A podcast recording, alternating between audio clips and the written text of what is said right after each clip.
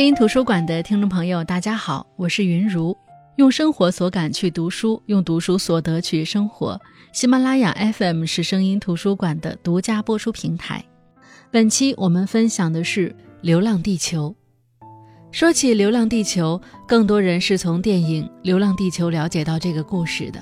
毕竟中国内地累计票房四十六点五五亿人民币，全球累计票房六点九九八亿美元，可不是闹着玩的。随着电影《流浪地球》的成功，越来越多人有了对于原著和作者刘慈欣的好奇心。但事实上，这部根据刘慈欣同名小说改编的电影，并不是整个《流浪地球》原小说的全部内容。电影的主要情节是在经过木星时展开的。改编注入了诸如希望、坚持、团结、舍己为人等元素，而小说的基调比较悲情，人们充满了对末日来临的恐慌，人性变得孤寂、压抑、麻木、猜疑，人类对太阳既畏惧又怀念的复杂情感也展现得淋漓尽致。小说是以我的角度来讲述整个故事的。讲述了人类带着地球逃离太阳，向半马人星座进发的过程。主人公带引号的我，从地球停止转动的刹车时代结束时出生，并见证了太阳的陨灭。从这样的个人角度出发，看待整个人类生死存亡的过程，让读者和我一起沉浸在懵懂又惊慌的氛围中。小说中的主人公我出生在地球停止自转的刹车时代结束的时候，人类为了避免被急速膨胀的太阳吞噬，在地球上安装了一万两千台发动机，准备将地球推离太阳系。这个计划彻底改变了人类的生存生态。因此，这本书一开始就说：“我没见过黑夜，我没见过星星，我没见过春天、秋天和冬天。”随着我的长大，地球开始进入逃逸时代。这期间，地球灾难频发，我失去了父母，也在困境中认识了一个日本女孩加代子，并结为夫妻。这本书的重场戏发生在地球已经安全逃逸之后，人们突然发现，太阳并没有像此前科学家预测的那样进行衰变，长达四个世纪的地球逃亡计划，竟然是个骗局。愤怒的人们揭竿而起，组成了叛军，向联合政府发动进攻。而主人公我和妻子加代子因为分处两个阵营，家庭随之分裂。最终，叛军取得了胜利，将联合政府的五千多名成员放逐到零下一百多度的户外。而就在此时，太阳爆发了氦闪，太阳死了，人类和地球活了下来，在宇宙中继续流浪。刘慈欣始终以一种亲历者的角度在描绘着那段壮哉的地球逃亡史，不可谓不新奇，也不可谓不壮观。有爱情，有背叛，有生死，有理想。和一般科幻小说相比，《流浪地球》更注重对情感的挖掘，尤其对宇宙灾变过程中人类细致入微的心理进行了深入刻画。在叙述氦闪这样的大浩劫面前，并未忘却对人类精神世界的追问，使科幻始终没有脱离文学的轨道，依然以文学的方式感染着读者。这部作品也获得了2000年度中国科幻银河奖特等奖，并获得了科幻世界的主编姚海军和复旦大学中文系教授严峰以及著名科幻作家韩松的鼎力推荐。那是什么让这部作品如此成功，让越来越多的人知道了刘慈欣的名字，甚至开始关注中国科幻小说呢？那么接下来我就从三个方面带大家走进《流浪地球》。第一方面，我们先从故事结构入手，看看这本小说中的科幻元素。小说发表的年份是二零零零年，是诸多世界末日预言的节点。以千禧年为节点的灾难小说和电影精彩纷呈，很多人在等待着最后的审判那一刻，在他们看来，整个世界正在朝着末日靠近，随时会迎来最终审判。这是千禧年前的一个世界氛围，跟《流浪地球》中所缔造的氛围很是契合。《流浪地球》的故事背景是这样的：太阳的演化已向主星序外偏移，氦元素的聚变将在很短的时间内传遍整个太阳内部，由此产生一次叫做氦闪的剧烈爆炸。之后，太阳将变成一颗巨大但暗淡的红巨星，它膨胀到如此之大，地球将在太阳内部运行。太阳的灾变将炸毁和吞没太阳系所有适合居住的类地行星，并使所有类木行星完全改变形态和轨道。自第一次氦闪后，随着重元素在太阳中心的反复聚集，太阳氦闪将在一段时间内反复发生。这个一段时间是相对于恒星演化来说的，其长度可能相当于上千年人类历史。所以，人类在以后的太阳系中已经无法生存下去，唯一的出路是向外太空恒星际移民。而照人类目前的技术力量，全人类移民唯一可行的目标是半人马座比邻星，这是距我们最近的恒星。人类的逃亡分为五步。第一步，用地球发动机使地球停止转动，使发动机喷口固定在地球运行的反方向。第二步，全功率开动地球发动机，使地球加速到逃逸速度，飞出太阳系。第三步，在外太空继续加速，飞向比邻星。第四步，在中途使地球重新自转，调转发动机方向，开始减速。第五步，地球泊入比邻星轨道，成为这颗恒星的卫星。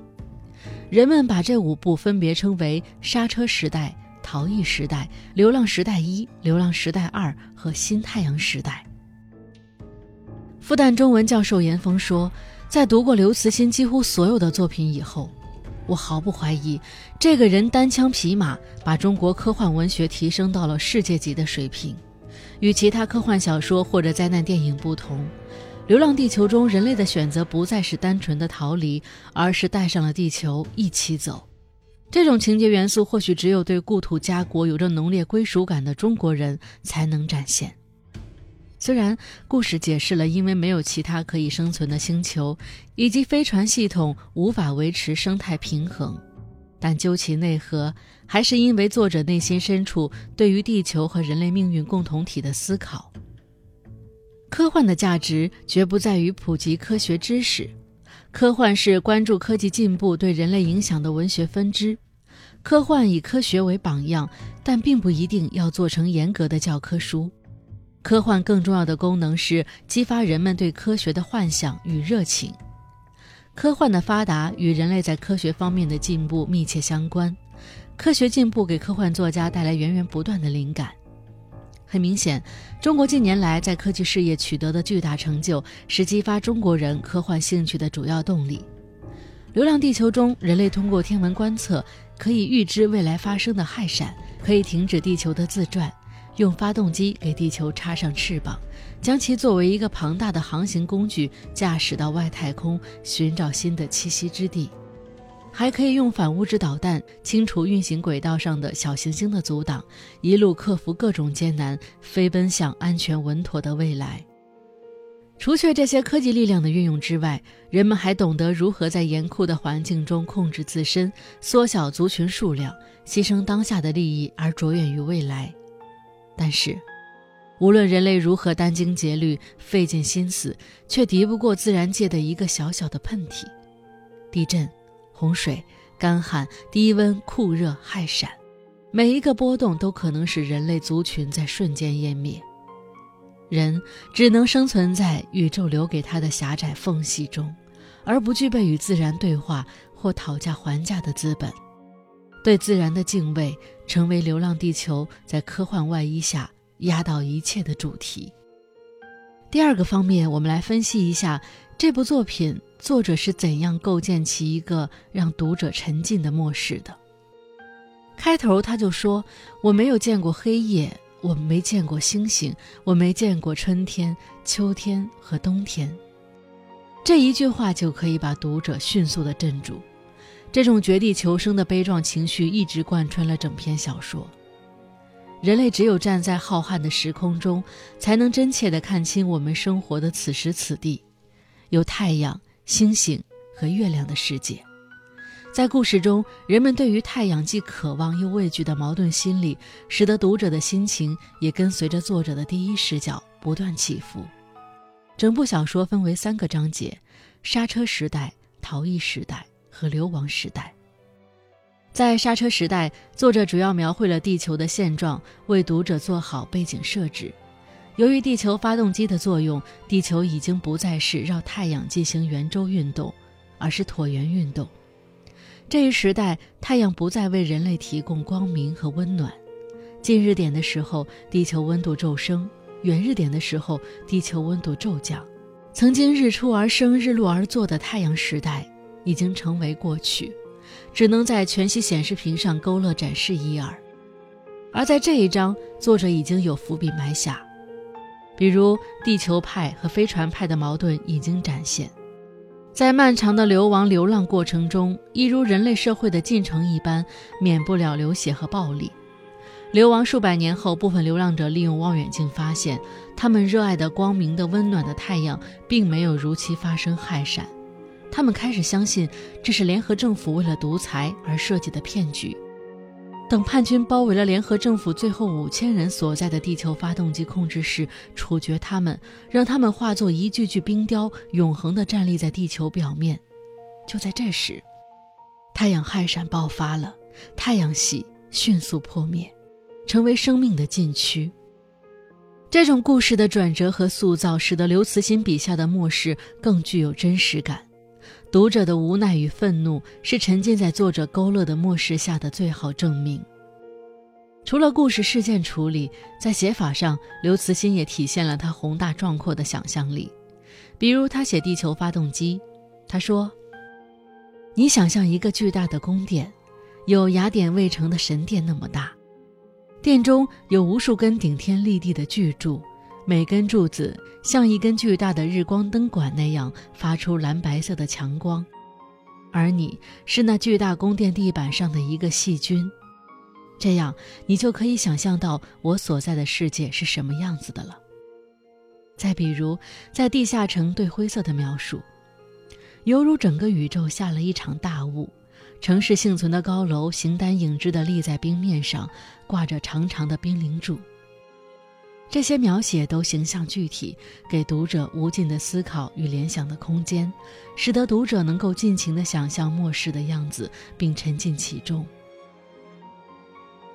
在不同的时代，地球的状态也不同。作者以小见大的选择了几个比较有代表性的对比。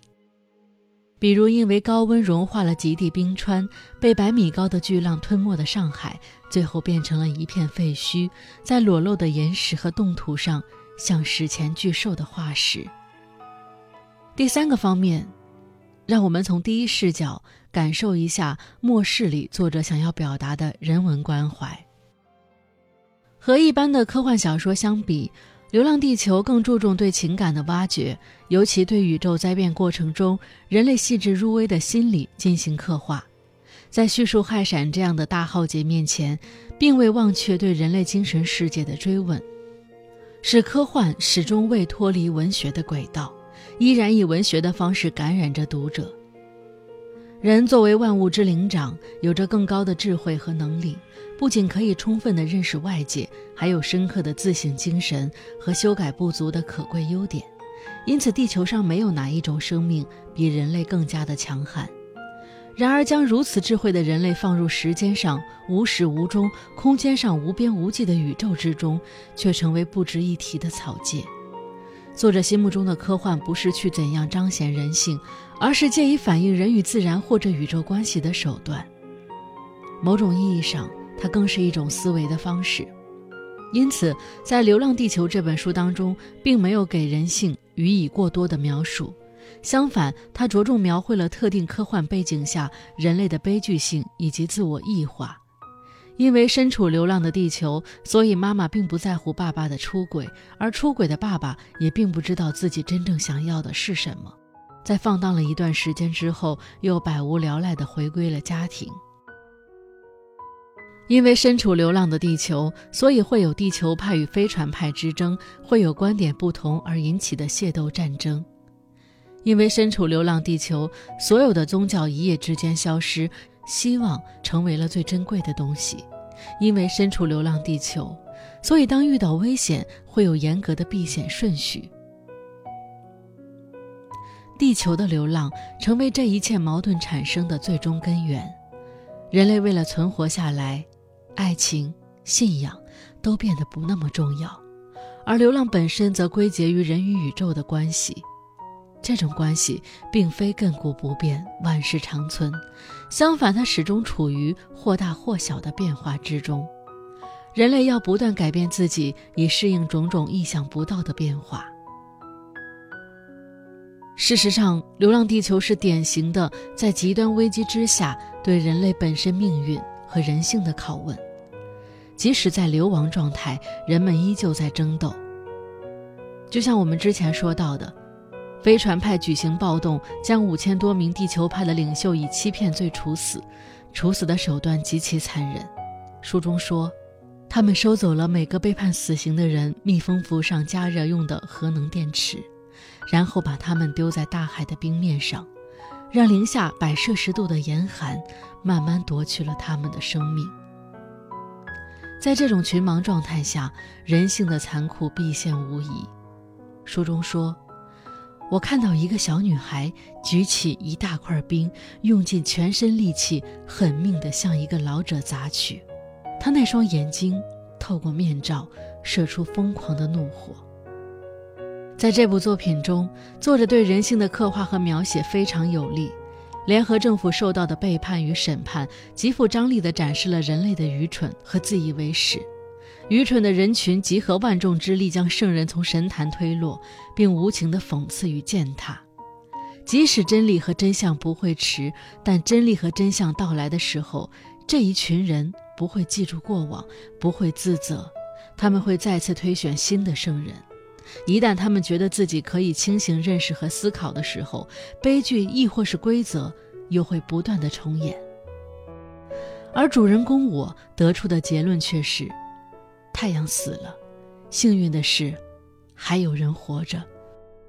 人类将继续在毫无际涯的宇宙中流浪，但谁也不能保证在漫长的岁月中，会不会有下一次的暴动。《流浪地球》整部作品只有二点三万字，你可以选择一个阳光尚好的下午，花一个小时仔细品读完这本书。那么你将会从这个故事中体会到作者的人文关怀以及对自然的敬畏。你也将明白，是我们离不开地球，不是地球离不开我们。